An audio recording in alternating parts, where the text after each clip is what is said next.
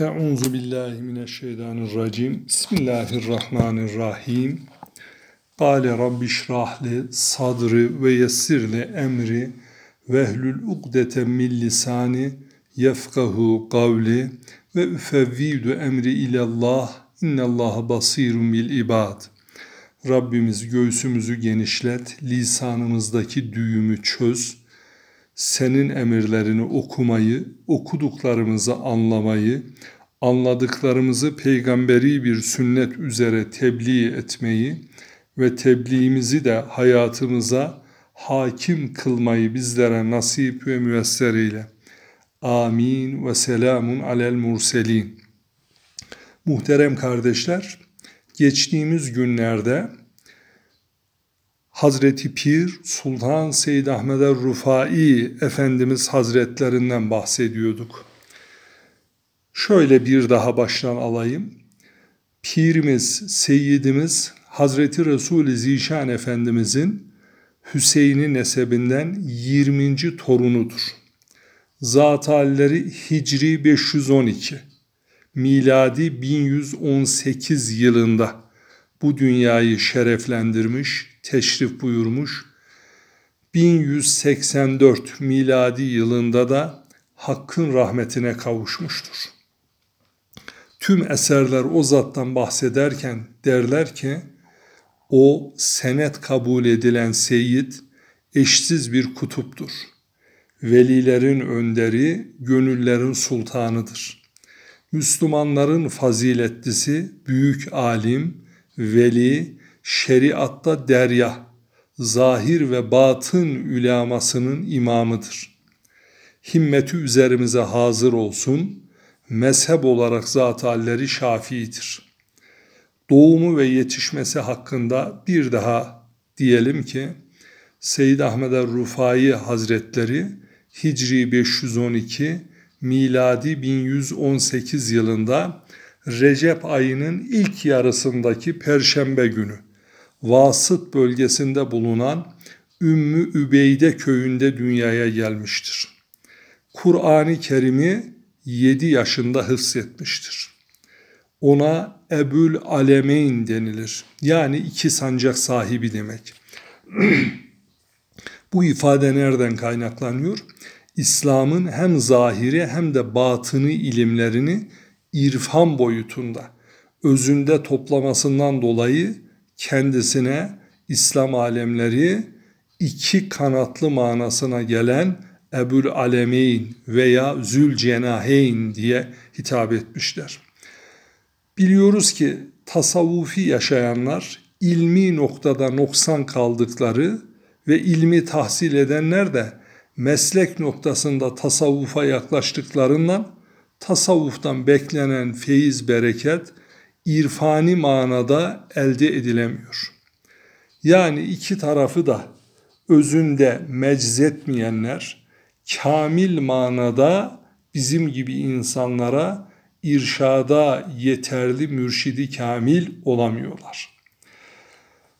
Sevgili kardeşler, Seyyidimizin babası Seyyid Ali tarafından Şahı Velayet Hazreti Ali Keremallahu Veçe Hazretlerine annemiz tarafından yani zat annesi Fatıma, Seyyide Fatıma İstanbul'umuzda yatan Eba Eyyub el Ensari Hazretlerine ulaşmasından dolayı yine Zülcenaheyn yani iki kanatlı kuş deniliyor.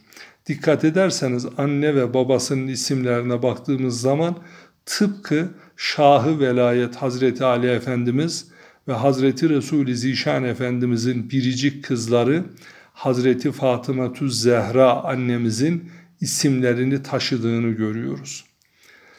Yani asırlardır manevi şan ve şöhretlerini kuşaktan kuşağa duya geldiğimiz, himmetleri üzerimize hazır olsun, kuşaktan kuşağa duya gideceğimiz insanlar isim noktasında Allah'ın ve Resulullah'ın sevdiği isimleri koymuş. Çağımız insanı gibi anlamsız, manasız isimlere yönelmemişler. Evet, Seyyidimiz Seyyid Ahmed er Rufai Hazretleri Abdülkadir Geylani Hazretleri ile aynı çağda yani aynı dönemde yaşamışlar. İslam inancımıza göre kainat yokluğun bağrından yaratılmış ancak var olan hiçbir şey yok olmamıştır. Form değişmiştir, boyut değişmiştir. Yani onlar yüce üstün ruhların enerjisi nurları ile el an halen daha devam etmektedirler. Nasıl devam ediyorlar? Allah'ın gayb enerjisine girerek devam ediyorlar. Çünkü ruhlar hay ve layemüttür, ölümsüzdür. Onlar için ölüm söz konusu değildir. Ve yeseluneke anir ruhi kulir ruh min emri rabbi ve ma utitum minel ilmi illa qalila. Sana ruh hakkında soruyorlar ey Habibim. De ki o Allah'ın indinden bir emirdir. Ancak size o konuda az bir bilgi verilmiştir. Evet. Hazreti Mevlana'mız diyor ki büyük zatlar mis gibidir. Miski üzerinize her sürdüğünüzde kalbinize ferahlık veren, ruhları gıdalandıran bir nurdur. Seyyid Ahmed el-Rufai Hazretlerimiz tıpkı Ceddi Resulullah gibi sallallahu aleyhi ve sellem 7 yaşında yetim kalmışlar. Dayısı Mansur el-Betahi, Betahih'te dünyaya gelmiş. Betahih Basra ile Bağdat arasında bir yer ve orada büyütülmüş. Kendisine tarikat şehliğini veren, ilk mürşit tacını giyindiren de dayısıdır.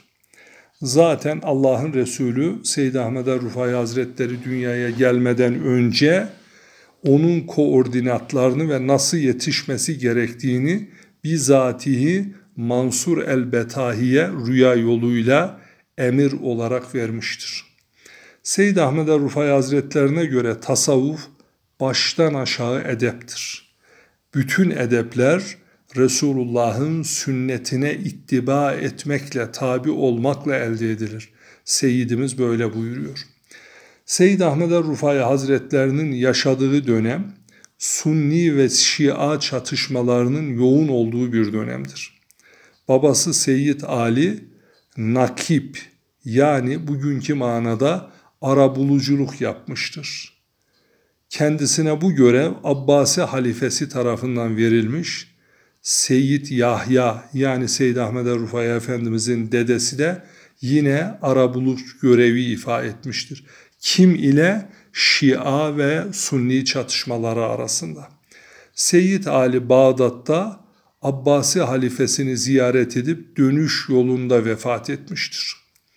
Evet, Mansur el-Betahi yani Hazreti Pir'in dayısı gördüğü rüya üzerine Seyyid Ahmet el-Rufai Hazretlerini vasıt alimlerinden Ebu Ali el-Vasıti'ye emanet etmiş ve pirimiz de icazetini o zattan almış. O zat vefat edinceye kadar yani Ebu Ali el-Vasıti vefat edinceye kadar ilmi manada pirimiz onun derslerine devam etmiş, yanında kalmış, zahir ve batın ilimlerinde icazet almış. Daha sonra dayısı Mansur el-Betahi'nin yanına dönmüş ve bir daha dayısının yanından da ayrılmamıştır. Seyyid Ahmed el-Rufai Hazretleri Ebu Ali Şirazi'nin tefsirine bir şerh yazmış. Şafii fıkıhi ile ilgili. Şirazi Hazretlerinin Kitabı Tembih isimli kitabına bu bahse konu eser Moğol istilasında kaybolmuş. Buradan hareketle Seyyidimiz müfet, müfessirdir. Muhaddistir, 40 hadis kitabını şerh etmiştir. Erbauni hadisen haleti ehli maallah haletü ehli maallah hakikat ehlinin Allah'la birlikte olan hali diye 40 hadisi zatalleri şerh etmiş. Kitabül Hikem veya Hikemi Rufaiye kendi sohbetlerinden derlenmiş, kendi yazdığı bir eserdir. Onun haricindeki El Burhanül Müeyyed ve diğer kitapları halifeleri, dervişleri tarafından vefatının ardından Seyyid Ahmed el-Rufai'nin sohbetlerinden müteşekkil bir kitap olarak ortaya çıkmış. Ali el-Vasıti der ki, herkes üstadı ile övünür. Ben talebem Ahmet el-Rufai ile övünüyorum. Hazret o derece bir derya. Ne demiştik? 7 yaşında Kur'an'ı hıfzetmiş, şeriat ve tarikat ilimlerini tahsil etmiş. Seyyid Ahmet el-Rufai Hazretlerine göre tasavvuf zahir ve batın ile bütündür. Zahir batını korur, batın da zahirin özüdür. Ne zahir batın için ne de batın zahir için terk edilebilir. Eğer şer'i kurallar olmasa insan hevasına yönelir ki bu konuda Kur'an'da o kişi reddedilir. Yani bizim şöyle böyle dedi değil Allah ne emrettiyse Resulullah ne buyurduysa o olmalıdır. Aksi takdirde ne olur?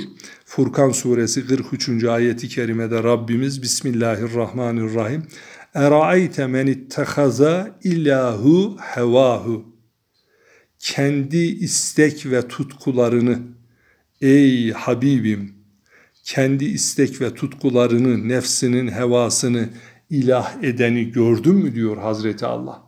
Demek ki insan e, şu şunu dedi, bu bunu dedi değil, Rabbim bunu emretti, Resulüm şunu söyledi demelidir tasavvufta muhterem kardeşler. Efendim ikinci bir bağlantı olarak devam edeyim. Seyyid Ahmed Rufay Hazretleri o dönemde Abbasi halifesine isyan eden Karmatiler isimli bir Şia grubu vardır ki bunlar 930'da Kabe'yi basmış binlerce kişiyi öldürmüşler. Hacerül Esved'i yerinden sökerek götürmüş 20 yıl ellerinde saklamışlar. Seyyid Ahmet Rufay Hazretleri'nin dedesi bu konuda Seyyid Yahya arabulucu olarak görev yapmış. Yani bölgede ciddi ifsat hareketleri olmuş. Halife 10 yıl sonra Batiniler tarafından bu grubun uzantıları tarafından şehit edilmiştir muhterem kardeşler.